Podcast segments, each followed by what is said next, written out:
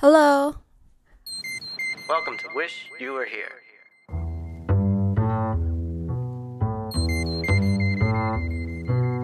This is weekly phone conversations between two friends.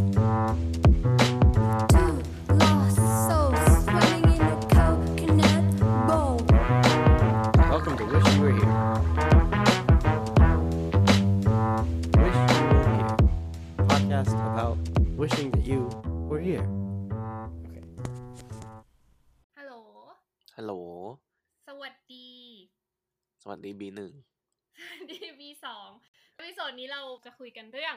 อำนาจนิยมและโลกที่ผู้ใหญ่ไม่ยอมปล่อยมืออืมอยากจะเท้าความนิดนึงว่า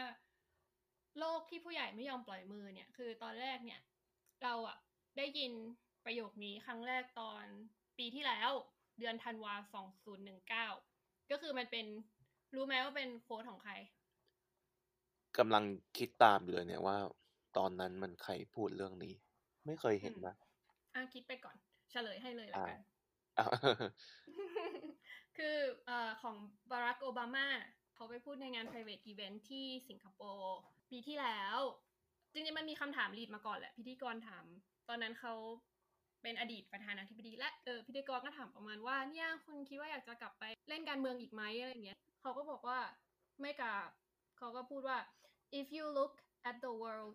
and look at the problems it's usually old people usually old men not getting out of the way อ่อก็คือโอบามาก็บอกว่าเนี่ย ปัญหาในโลกเนี้ย เกิดจากคนแก่ไม่ยอมปล่อยมือไม่ยอมเลยแบบ นั่นแหละ cling to power อะแล้วมีโค้ดต่อนิดนึงก็แบบว่า they they cling to power they are insecure they have outdated ideas and the energy and fresh vision and new approaches are squashed โอ้ยคือแบบว่า ตรงใจมากแต่แบบเออคือคิดคิดคล้ายๆเขามามาสักพักแล้วมาแบบอืมหลายปีอยู่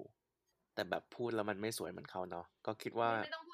ดให้สวย ก็ได้ เอาง่ายเพราะไม่ใช่โอบามายังยังเป็นแบบ deep of speech ไม่เก่งเหมือนเขา ก็ใช่เห็นด้วยเลยว่าแบบเราว่าส่วนหนึ่งเพราะคนอายุยาวขึ้น แล้วก็เลยแบบมองไปโยงไปว่าแบบ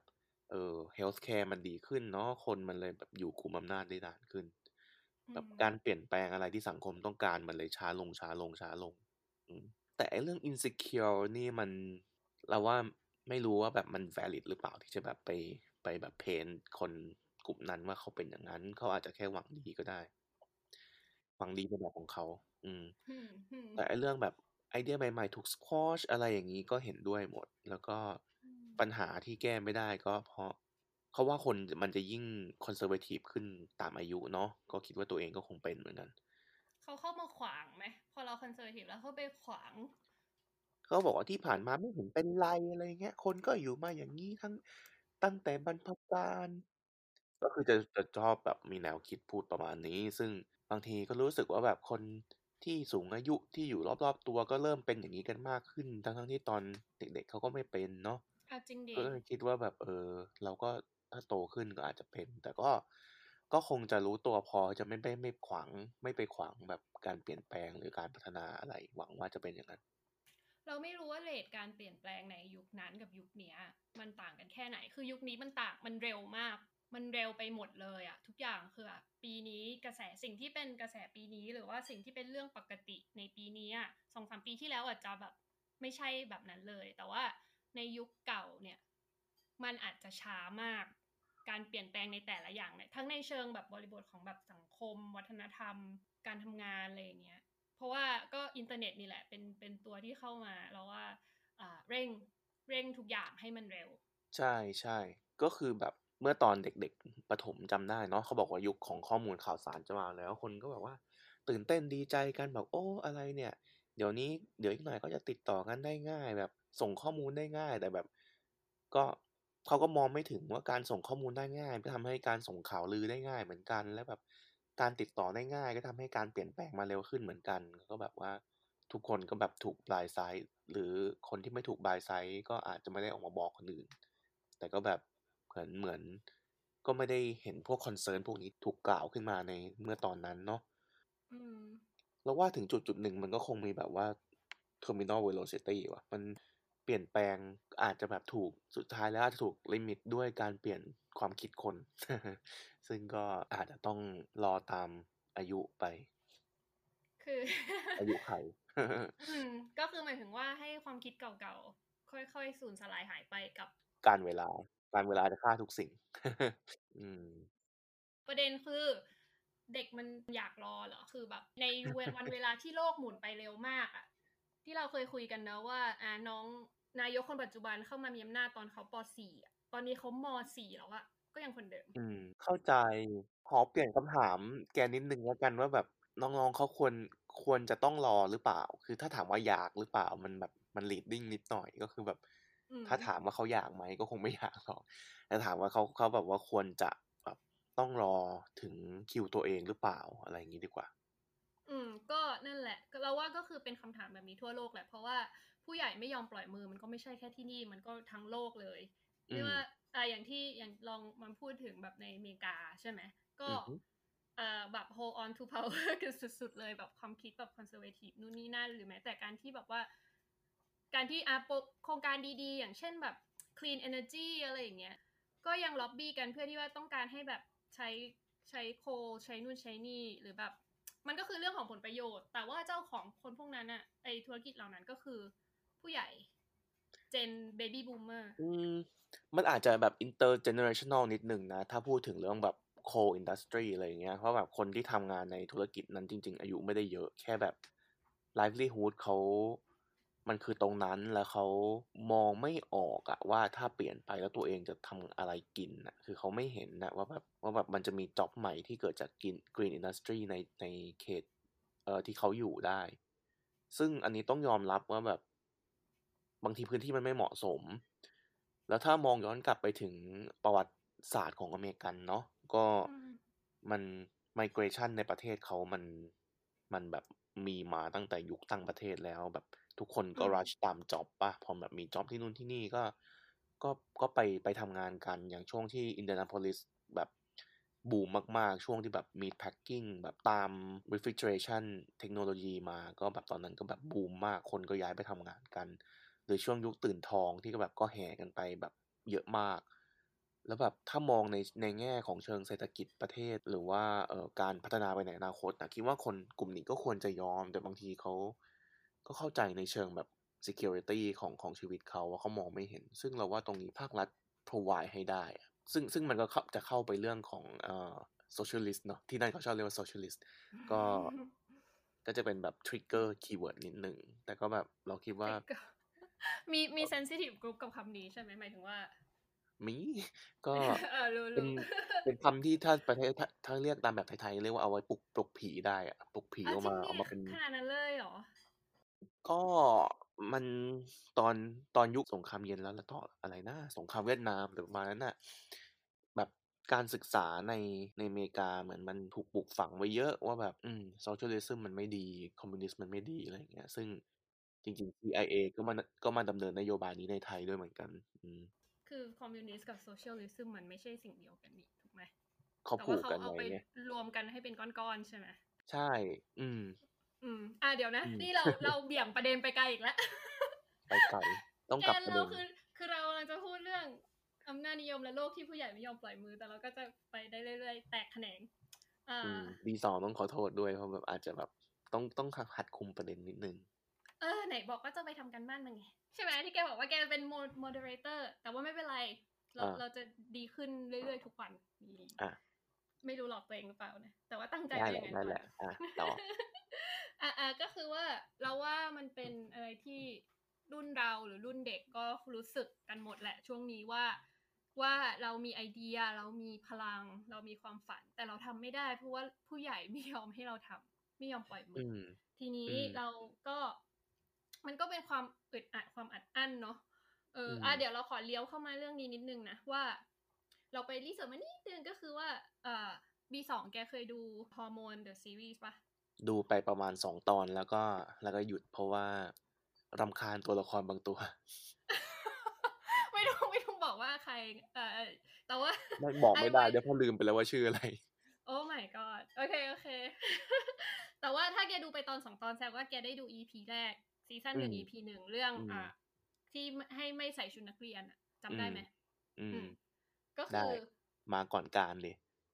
วันที่หนึ่งธันวาที่ผ่านมาเนี่ย ใน Twitter มันก็จะมีแฮชแท็กหนึ่งแฮชแท็กหนึ่งธันวาบอกลาเครื่องแบบ เป็นวันที่กลุ่มนักเรียนเลวเป็นผู้นำชื่อกลุ่มนะกลุ่มนักเรียนเลวแต่ว่าเออเป็นนักเรียนหลาย ๆ โรงเรียนทั่วประเทศนัดกันว่าจะใส่ชุดไพรเวทไปโรงเรียนอืมอืมก็เลยก่อให้เกิดการถกเถียงนู่นนี่นั่น แล้วมันก็มีการโยงไปถึงซีรีส์ฮอร์โมนซึ่งทำมาเมื่อ7ปีที่แล้วนะ อันเนี้ย EP เนี้ยสองปีสองห้าห้าหกก็มาก่อนการอยู่ใช้ได้เลยนะ เจ็ดปี แล้วพี่ยงทรงยศเขาเป็นผู้บริหารนาดาวตอนนี้ แต่ว่าตอนนั้นเขาเขาเป็นผู้กำกับ เออเป็นผู้กำกับฮอร์โมนเขาก็ออกมาขอโทษ เออ แกได้ยินข่าวนี้ปะที่ออกมาขอโทษเร็วๆนี้ปะที่เขาขอโทษเนื้อเรื่องนี่ที่ที่สรุปแล้วแบบให้ครูออกมาอธิบาย แล้วเด็กก็ยอมรับเขาขอโทษที่เขียนเนื้อเรื่องไปแบบนั้น ใช่ไหมเห็นอ่านซึ่งผ่านๆอยู่ Workpoint Today เนี่ยก็ไปสัมภาษณ์ต่อแล้วเราไปอ่านแล้วก็รู้สึกว่าเออจริงๆเขามีประเด็นที่ดีเว้ยก็เลยอยากจะอยากมาแชร์นิดนึงก็คือพี่ยงเนี่ยอัพอินสตาแกรมบอกว่าขอโทษที่วันนั้นพี่รู้และเข้าใจได้แค่นั้น วันนี้สู้ๆนะเด็กๆเออแล้วทีนี้คือในซีรีส์เนี่ย เด็กตั้งคำถามแล้วก็ใส่ชุด private มาใช่ไหมแล้วครูก็กลับมาอธิบาย ครูอธิบายอืมว่าให้มาให้เราใส่เครื่องแบบเราจะได้รู้หน้าที่ตัวเอง เหมือนอืมตำรวจใส่เครื่องแบบจะได้รู้หน้าที่จับโจร นักเรียนใส่เครื่องแบบจะได้รู้ว่าหน้าที่คือเรียนหนังสือ ก็จบไป EP นั้นก็เหมือนกับว่าเด็กอืๆมโอเค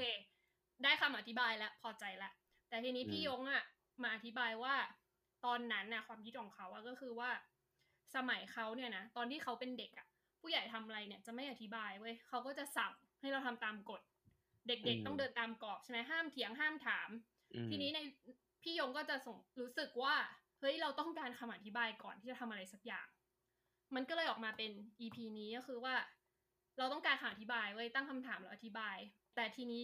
รุ่นเนี้ยผ่านไปเจ็ดปีอะมันไม่พอเว้ยเพราะว่าคือพี่ยงบอกว่าตอนนั้นอะเขาเข้าใจแค่นั้นจริง ๆ แต่ว่าพอมาดูเด็กยุคเนี้ยเขาไม่ได้ต้องการแค่นั้นเขาเขาต้องการไกลกว่านั้นก็คือว่าคุณอธิบายไม่พอเว้ยคำอธิบายของคุณมันต้องมีเหตุผล มันต้องหนักแน่นที่จะเอาชนะเหตุผลของฝั่งเด็กได้ด้วย เราก็เลยรู้สึกว่า เออ ที่เขาขอโทษ เพราะว่าตอนนั้นความคิดเขาเป็นแบบนั้น ตอนนี้เขาเข้าใจแล้วว่าอธิบายแค่อธิบายมันไม่พอ มันต้องมีเหตุผล คือคือมันเป็นการเปลี่ยนความคิดของผู้ใหญ่คนหนึ่งเนาะจากเจ็ดปีที่แล้วมาถึงตอนนี้ เราก็เลยรู้สึกว่า เออผู้ใหญ่แบบเนี้ยโคตรสำหรับเรานะน่าชื่นชมนับถือ คือเราพร้อมที่จะฟังแล้วก็ดิสคัสกับเขา เพราะว่าเขายอมรับว่าเขาเคยคิดอย่างนั้น ตอนนี้เขาคิดเปลี่ยนไปก็คือเขาฟังเด็กอะแล้วก็ เอออามีอะไรจะพูดไหม อ๋อกำลังสงสัยว่าพี่ยงนี่อยู่เท่าไหร่เหรอ พี่ยงเออขอโทษนะคะพี่ยง แต่ว่าอ่าในใน Workpoint เขาก็เขียนว่าพี่ยงอายุ47ปี อ๋ออืมก็เป็น ก็เป็นผู้ใหญ่เนาะใช่ไหมก็คือโอเค ในคำว่าผู้ใหญ่เนี่ย เราว่าไม่ใช่แค่อายุหรอกแต่ว่าเชิงว่าคุณมีอำนาจด้วยคุณเคยได้รับอำนาจที่จะทำอะไรบางอย่าง แล้วสำหรับพี่ยงอืมเขาอำนาจในมือเขาอืมตอนนั้นก็เป็คืนอเขาผู้ใหญ่เป็นแหละผู้กำกับ เขาเป็นคนที่สามารถสร้างซีรีส์ที่ส่งเมสเซจส่งสื่อกระตุ้นความคิดความเปลี่ยนแปลงมายังเด็กๆได้เออเราก็เลยคิดว่าสำหรับเราเนี่ยเขาก็คือผู้ใหญ่คนหนึ่งอืมอืมอืมอืมอืมก็นั่นแหละ ก็คือว่า อันนี้คือเป็นตัวอย่างว่า ถ้าผู้ใหญ่ยอมฟังมากกว่านี้มันก็คงจะดีเนาะแต่ว่าอ่าในปัจจุบันหรือว่าเราก็ไม่รู้หรอกเราอาจจะไม่ได้มีปฏิสัมพันธ์กับผู้ใหญ่มาก เดี๋ยวอืมดีสองก็ ก็วันไหนมีประสบการณ์ก็กลับมาเล่าได้อ๋อ คือเราเคยอ่านรีเสิร์ชอันหนึ่งที่แบบใกล้ๆกับเรื่องเนี้ยเกี่ยวกับทำไมมีเด็กกลุ่มหนึ่งดูเหมือนสนุกไปวันๆเล่นเกมไปวันๆอะไรเงี้ย ก็มีคนพยายามอธิบาย เขาก็บอกว่า เออ จริง ๆ แล้วแบบ เราเรา strip out แบบ ownership ในชีวิตช่วงต้นๆของเด็ก ๆ เยอะไปหรือเปล่าแบบ เราเอาความที่เขาจะต้องรับผิดชอบชีวิตตัวเองออกไปมากหรือเปล่า เพราะว่า ปัจจุบันเหมือนแบบกว่าเด็กจะต้องกำหนดทางเดินชีวิตตัวเอง ก็เอาเป็นมปลายแล้วกันเพื่อเลือกสายวิทย์สายศิลป์ได้ ซึ่งจริง ๆ แล้ว บางคนก็พ่อแม่สั่งใช่ไหมอืมเป็นระบบโรงเรียนที่คล้าย ๆ โรงงานนิดหนึ่งเหมือนแบบเด็กทุกคนต้องเข้าแล้วก็ต้องทำตามนู่นทำตามนี่ใช่ไหมซึ่งเขาว่าแบบมันทำให้เด็กรู้สึกว่าแบบไม่สามารถจะกำหนดชีวิตตัวเองได้ มากพอแล้วมันส่งผลให้แบบไม่ได้ invest ในหนทางที่ตัวเองอยากเติบโตไปเท่าไหร่ เพราะว่าหนทางมันถูกกำหนดไว้แล้ว ก็คืออาประมาณว่า เด็กอะรู้สึกไม่มีอิสระเลย ไม่ไม่เคยได้เลือกอะไรเอง ก็เลย อันนี้มันเป็นทางออกเกมก็คือมันเป็นโมเมนต์ที่เขาสามารถมีคอนโทรลสามารถตัดสินใจอะไรต่างๆ ได้เองเฮ้ประมาณยนี้เอมั้งอเราไม่ได้คิดถึงจุดนั้นเนาะแต่ที่ที่บีหนึ่งพูดมาก็จริงอ้าวเราเข้าใจว่าแกจะสื่ออย่างนั้น ไม่เราไม่ได้โยงไปถึงไม่ถึงเกม เพราะว่าแบบ เพราะเราไม่ได้โยงแค่นั้นเอง แต่แบบพอพอเห็นคนเล่นชอบเล่น RPG กันแล้วก็แบบเออ จริง ๆ ที่ RPG มันมีเด็กเล่นเยอะ ใช่ก็เลือกได้ไงว่า เฮ้ยเราจะเป็น mage เราจะเป็นเป็น monk เราเป็นอยากพระเออเป็นโจรแล้วเราก็ว่าไปเนาะเราอยากเป็นพ่อค้าแล้วเราจะ up skill คือแบบว่ามันเลือกได้หมดเลยอะ่ะ แล้วก็อืมเราเป็นในสิ่งที่เราอยากเป็นได้อะ่ะ ซึ่งอืมเราว่ามันมันเป็นโลกที่โคตรก็มัน happy อะ ก็เพราะว่าเรามี choice ใช่เราใช่็แล้วอันนี้เออเหมือนแบบ เราอาจจะเชื่อมโยงมากไปนิดนึงแต่แบบ เคยได้ยินคำว่า decision fatigue ไหมคือแบบเลือกมากจนขี้เกียจเลือกอะอันนี้แบบอันนี้เขาแบบมีแบบ craving for decision เว้ยคือแบบอยากเลือกอะแต่ไม่มีสิทธิ์ได้เลือกอะต้องมาเลือกในเกมอืมเอออืมน่าสนใจอืดีมอืม โอเค แล้วข้อสรุปที่แกได้ก็คือ ข้อสรุปที่ได้ก็คือว่า เด็กไม่ค่อยมีอิสระ ไม่ใช่แค่ในสังคมอะในชีวิตตัวเองก็ไม่ค่อยมี อืมเพ ราะว่าอำนาจมันถูกกลุ่มไปหมดในผู้ที่โตกว่า อืม อะ กลับมาที่คำว่าอำนาจ อันนี้เมื่อกี้เราแค่ mention ไปนิดหน่อยเรื่องแบบประท้วงเครื่องแบบอะไรเงี้ยแต่ว่าเราอยากรู้ประสบการณ์ของพวกเรา ซึ่ง sample size น้อยมากคือสองคน คือว่าเราเนี่ยโตมากับโรงเรียนรัฐ เราก็ได้เห็นอะไรมามากพอสมควร เราก็จะเห็นว่าอำนาจนิยมในโรงเรียนมันก็เข้มข้น เดี๋ยวเราอยากให้แชร์ประสบการณ์กันว่าแบบเออ เคยเจออะไรกันมาบ้างอะไรอย่างเงี้ย ในความรู้สึกเราที่เคยเจอมาทั้งหมดน่ะนะเรารู้สึกว่าชีวิตเราตอนที่เรียนในโรงเรียนเรียนมต้นมปลายอะถึงมปลายแล้วกันรู้สึกว่าโรงเรียนเนี่ย แม่งสอนเราให้เชื่องว่ะ คือเออเราอืมเราว่าไม่เราเนี่ยถึงโตโตมากับคำว่า เราได้รับรางวัลกับคำว่าเป็นเด็กดีเออ หมายถึงว่าเขาผู้ใหญ่รักผู้ใหญ่ชมอะคุณครูรักเวลาเป็นเด็กดี แต่ทีเนี้ยตอนนี้เราย้อนกลับไปคิดอะเด็กคำว่าดีของเขาอะหมายถึงเราเชื่อฟังว่ะ ดีคือเราทำตามที่เขาต้องการ แบบอืมเออเคยอืมได้เป็นเป็นส่วนหนึ่งในกรรมการนักเรียนเนาะปรากฏว่าอืมมันไม่ได้เป็นเราไม่ได้เป็นเสียงของนักเรียนอะแต่เราเป็นอืมเป็นเครื่องมือของครูอะโดยเฉพาะครูฝ่ายอืมปกครอง ซึ่งอื มมาแบบเอ็กเซิร์อำนาจผ่านเรา มาแบบอืมมาสั่งให้เราจับจ้องเพื่อนๆที่ทำผิดคืระอเบีทำยบทำหน้าที่คล้ายๆข้าราชการกระทรวงข้าราชการประจำที่รับอำนาจจากรัฐมนตรีลงมาแบบรับนโยบายลงมาแล้วก็ทำตามว่างั้น อารมณ์นั้นคือเหมือนอืมเราก็มีเสนอเองด้วยนะ แต่ว่ามันก็มีแหละเออมันก็มีแต่คือแบบ เรารู้สึกว่าหลักๆที่เราได้มา มองย้อนกลับไปอย่างเงี้ยอืมเราเป็นแค่เราโดนกรูมให้กลายเป็น ไม่ไม่ไอพวกข้าราชการประจำเขาก็เสนอเรื่องขึ้นไปเหมือนกันอันไหนชอบรัฐมนตรีก็อนุมัติก็ก็เราว่าก็คือคล้ายมากอย่างนี้ดีกว่า อ่าจริงดิอืมเอออืมอืมก็อะแล้วทีนี้จริงมองย้อนไปก็ก็เห็นปัญหาเยอะแยะมากมายเลยเว้ยแต่ว่าเราตอนนั้นน่ะ ในตอนที่เราเป็นเด็กอะเราไม่เห็นนะเรารู้สึกว่ามันไม่ใช่ปัญหา เพราะว่าเราก็อยู่ในโลกใบนั้นมาตลอดถูกไหมอืมจนเราได้ออกมาแบบ หายใจนอกโคโคนัทเชลเราก็เห็นแล้วว่า อ้าว อืม จริง ๆ มันมันมันเป็นปัญหาซึ่งมันมีโครงสร้างที่จะเอ่อกระทบทุกอย่างเลย กระทบการคิดของเรา กระทบ การมองโลกการตั้งคำถาม เราเราไม่ค่อยตั้งคำถาม เออจนเราออกมาเราถึงเข้าใจว่าเฮ้ยทำไมเราไม่สงสัยนู่นนี่เลยวะอะไรอย่างเงี้ย กลายเป็นว่าเป็นเด็กดีที่ที่ บอกไม่ถูกอะเชื่องอะเอออืมเชื่องเชื่อฟังแต่ว่าแต่ถ้าส่งเราออกมาอยู่ในโลกแบบ โลกใบใหญ่จริง ๆ อะ มันมันไม่นำไปสู่การพัฒนาว่ะ ใช่ก็เคยเห็นคอมเมนต์ของแบบคน เอ่อพวกเจ้าของโรงงานต่างประเทศที่แบบมาตั้งในไทยอะไรเงี้ยเขาก็บอกว่าเอออืมคนไทยแบบเชื่อฟัง แล้วก็สั่งอะไรก็ทำไม่ค่อยถามเยอะ ซึ่งเขาก็อืมชอบในในแง่การผลิตมันก็ดี แต่ว่าแบบอืมในแง่อินโนเวชันอะไรอย่างนี้คือไม่ได้เลย อืมก็พบปัญหาเออคล้ายจริงกันว่าแบบตั้งคำถามไม่เป็นนะคือตั้ง ตั้ง ถึงตั้งได้ก็ตั้งไม่ถูกจุดนะตั้งเป็นคำถามที่ derivative อะ มันเข้าไม่ถึง ไม่ถึงตัวหัวใจปัญหาอืม ตั้งคำถาม ตอนหัดตั้ง ตั้งใหม่ ๆ ก็แบบไปตั้งคำถามกับแบบ symptoms เนาะ ไม่ได้แบบดูที่ source ว่าคืออะไร อือืม ม ใช่ คือเราไม่ได้อยากว่าโรงเรียนขนาดนั้นว่ะ แต่ว่าไม่ได้อยากว่าครูด้วย คือรู้สึกว่า ก็ระบบมันเป็นอย่างเงี้ย เรา ถ้าเรายังอยู่ตรงนั้นน่ะ แล้วสมมติเรากลายเป็น คือพอตอนที่เราอยู่ตรงนั้นเป็นส่วนหนึ่งของระบบอะเราก็เห็นดีอืเห็นมงามไปด้วยเนาะ แล้วเราก็กลายเป็นคนที่มาใช้ต่อเลยอะบังคับต่อ อืม ก็ตอนอยู่ณจุดนั้นก็ไม่ได้รู้สึกอะไร ก็คิดว่าอันนี้ก็ก็ดีอยู่แล้ว แล้วก็ทำมาก็ดี มันก็ มันก็อะไรนะ เป็นระเบียบดีอืแล้วมก็อืมใช่ เป็นแล้วระก็เบียบอืไม่เคยมถามเลยว่าระเบียบมันเอาไปทำอะไรได้วะ ระเบียบมันดีต่อผู้ปกครอง เออ ใช่ไง แต่เราอะเป็นผู้ถูกปกครองไงตอนนั้น แต่อือยากม please อยากให้ผู้ปกครองรักเหรอหรืออะไร คือแบบเราก็แบบ อืม มันช่าง เออ มันช่างน่าคิดย้อนกลับไปนู่นนี่นั่นอะไรอย่างเงี้ยแต่เราก็รู้ว่ามีเพื่อนๆหลายคนที่เหมือนกับว่าตอนที่เป็นเด็กอะเขาก็ไม่ได้คิดอย่างนั้น เขาก็ตั้งคำถามกันอยู่แล้ว แต่ว่าสภาพของโรงเรียนอะมันไม่เปิดช่องให้เขาได้ถามออกมาเลยอะก็เลยรู้สึกว่า เออ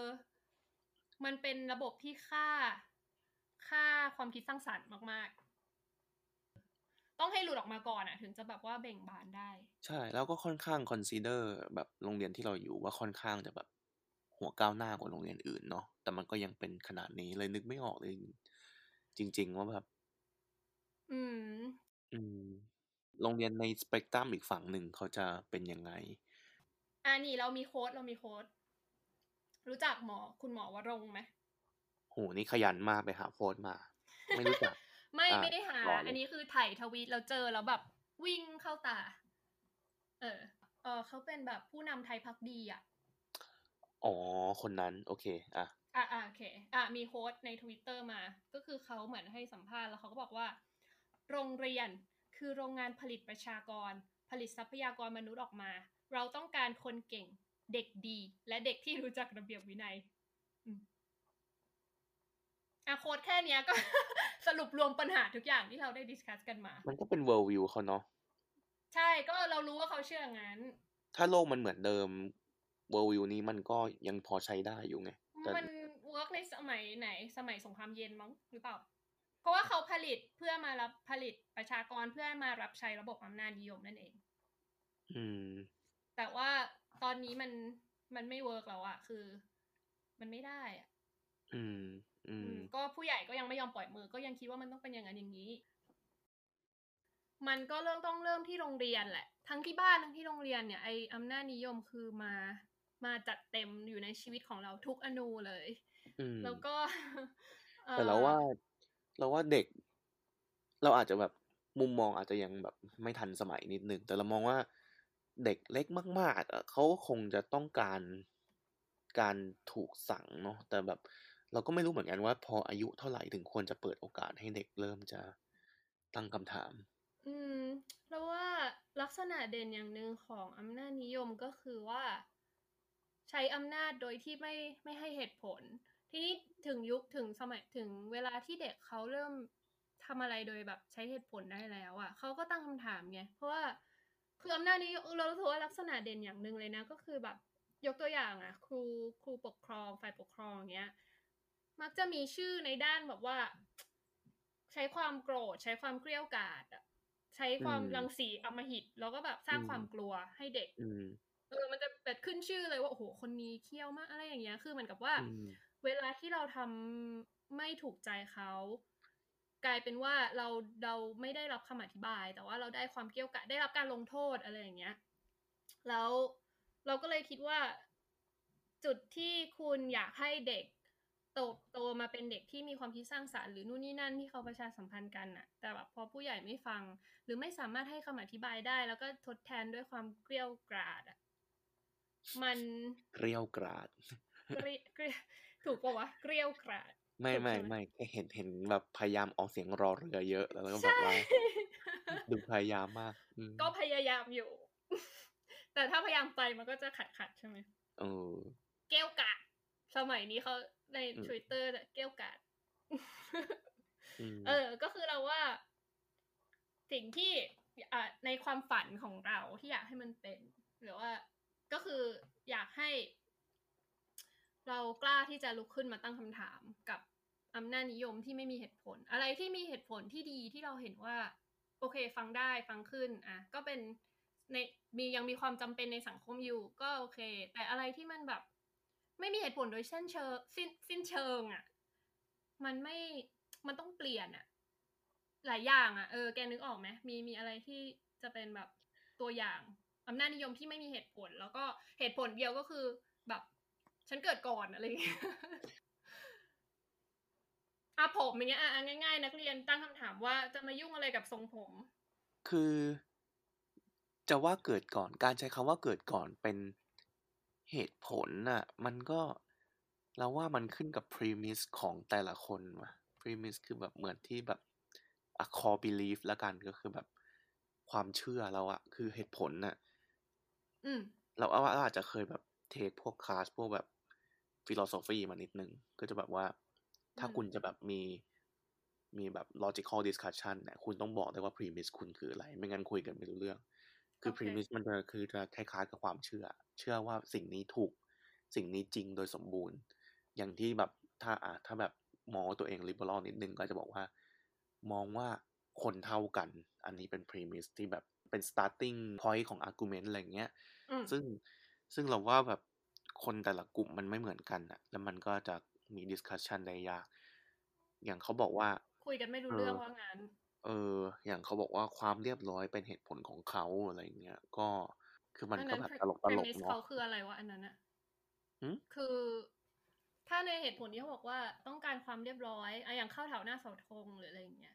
มอยากให้เรียบร้อยหรือว่านักเรียนต้องใส่เครื่องแบบหรือว่าทรงผมเนี่ยต้องติ่งหูเป๊ะนู่นนี่นั่นเนี่ยเอ่อ premise เขาคืออะไรอะ ถ้าถามนะว่าส่วนใหญ่ก็ตอบถึงแค่ว่าความเรียบร้อยหรอก แล้วก็เรื่องทรงผมก็แบบ คือมันเกิดการสร้างวาทกรรมอะที่ว่าแบบ เออ ผมยาวแล้วเดี๋ยวมันก็แบบอะไรนะ แข่งแฟชั่นกันหรือแบบมีเหาอะไรก็ไม่รู้ซึ่งเราก็มองว่าแบบเหตุผลมันแบบ คือมันควรจะดูแลตัวเองได้หรือเปล่าอะไรประมาณนั้นอืมแต่ว่า อืมสุดท้ายแล้วมันเป็นวัฒนธรรมที่แบบทางฝั่งปกครองสร้างขึ้นมา เพราะเขาต้องการความยูนิฟอร์มอะแบบเออโอเคความ การปฏิบัติเหมือนเหมือนกันอะเพื่อที่อืมอืมอ่า เราไม่รู้ว่าเพื่ออะไรเหมือนกัน แต่คิดว่ามันน่าจะทำให้ปกครองง่ายเพราะแบบทำอะไรเหมือนเหมือนกันจะได้ไม่ต้องคิดเยอะ อืมโอเค ก็คือเราว่าพอจะเห็นแล้วก็คือว่าสิ่งที่เขาให้ความสำคัญที่สุดก็คือความเหมือนเหมือนกัน เออ สั่งง่าย ความปกครองง่าย ซึ่งพอมองมองไปในภาพนี้ก็พอจะเข้าใจหลาย ๆ อย่าง เช่นแบบว่าคนที่ผู้ที่สนับสนุน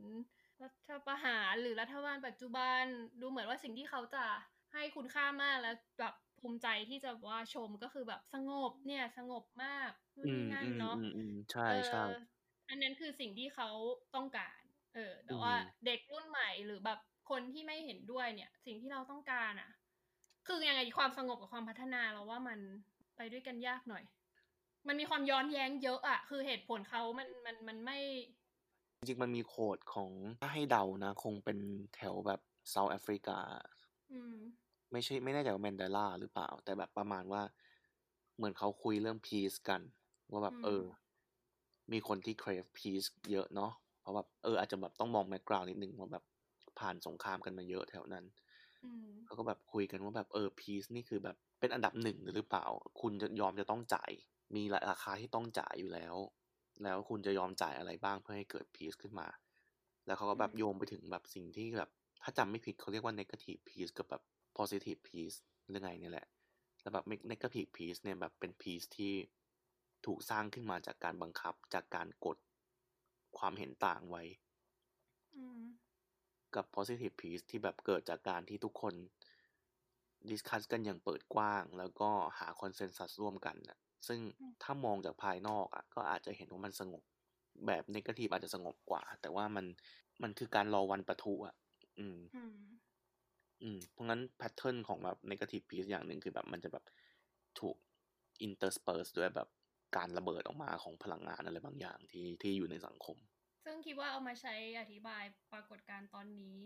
ในประเทศไทยได้ ได้ได้ อืมอืมอืมโอเค นั่นแหละวีหนึ่งมีอะไรจะเสริมไหมเอ่อ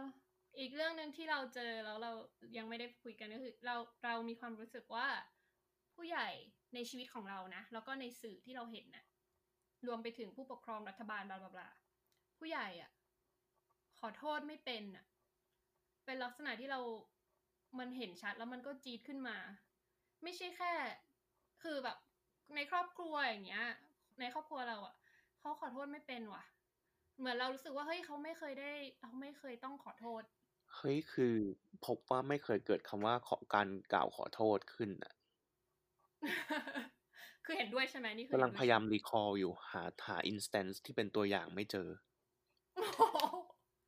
คือ Google ปุ๊บ search ออกมา blank ใช่ใช่แต่ว่าสมองเรามันแบบบางบางอย่างมันถูก เอาไปเก็บซ่อนไว้อาจจะหาไม่เจอในในปัจจุบันแต่คงอาจจะเคยมี นึกไม่ออกจริงๆนะเวลาเขาผิดแล้วเขาไม่เห็นจะขอโทษ อืม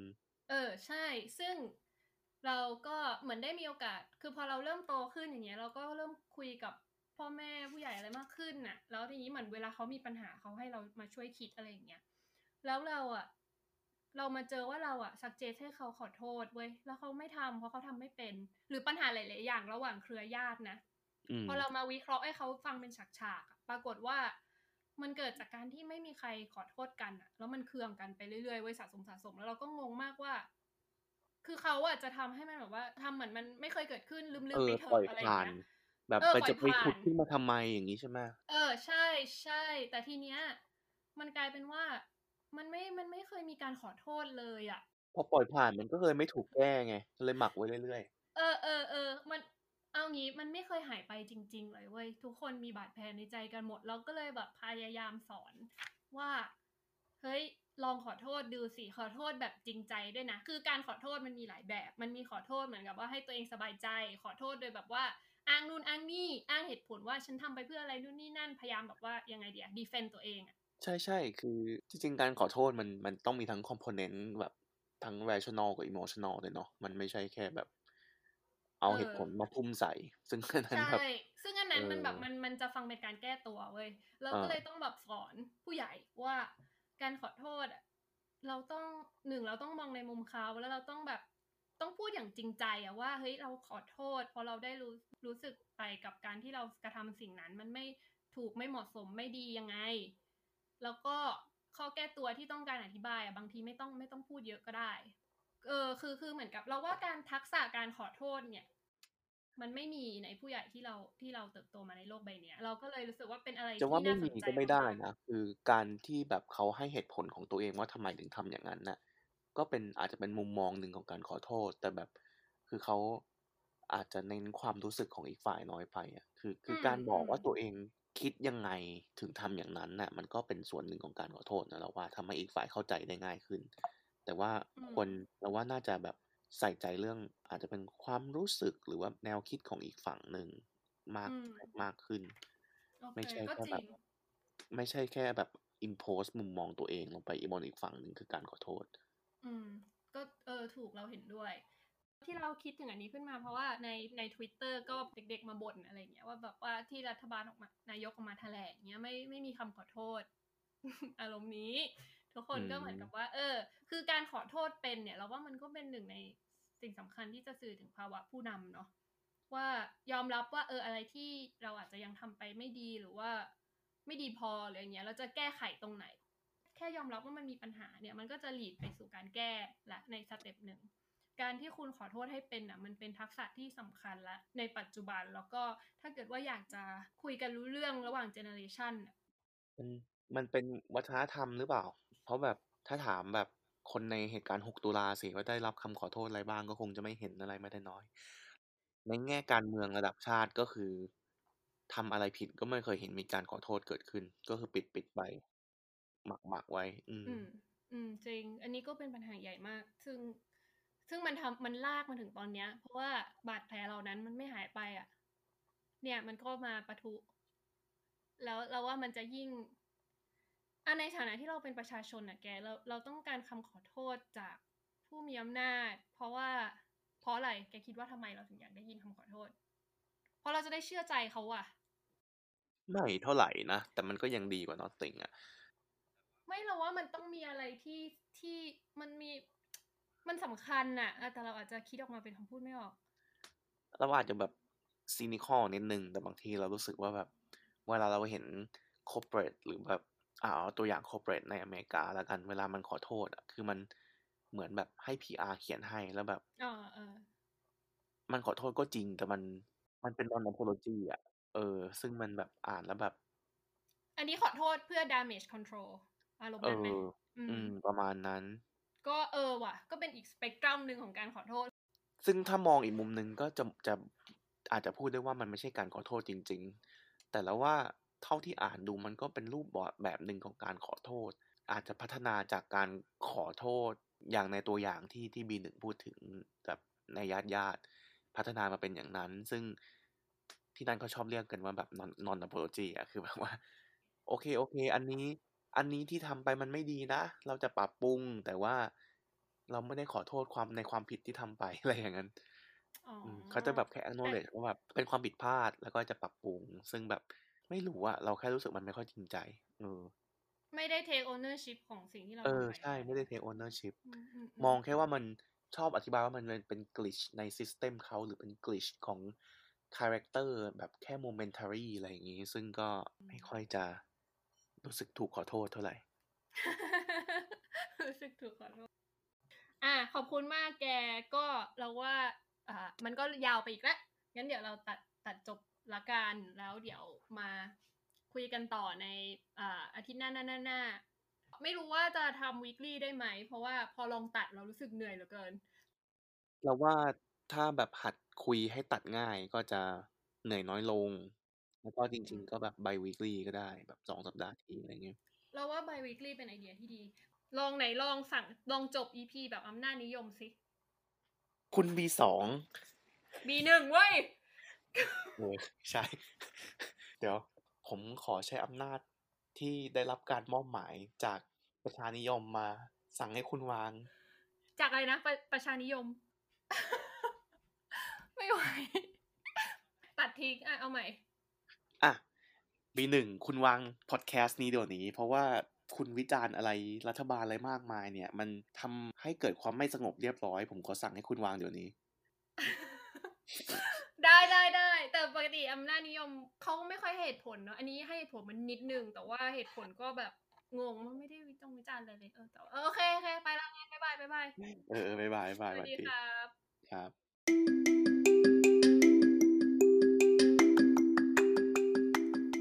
จบไปอีกหนึ่ง episode แล้วค่ะ EP นี้ก็ไม่ค่อยมีสาระเนอะเน้นเม้าท์มอยอย่างเดียวใช้ inner ล้วนๆ แล้วก็พยายามตัดให้สั้นลง อยากให้ได้สักครึ่งชั่วโมงก็จะมีกระตุกกระตุกหน่อย หวังว่า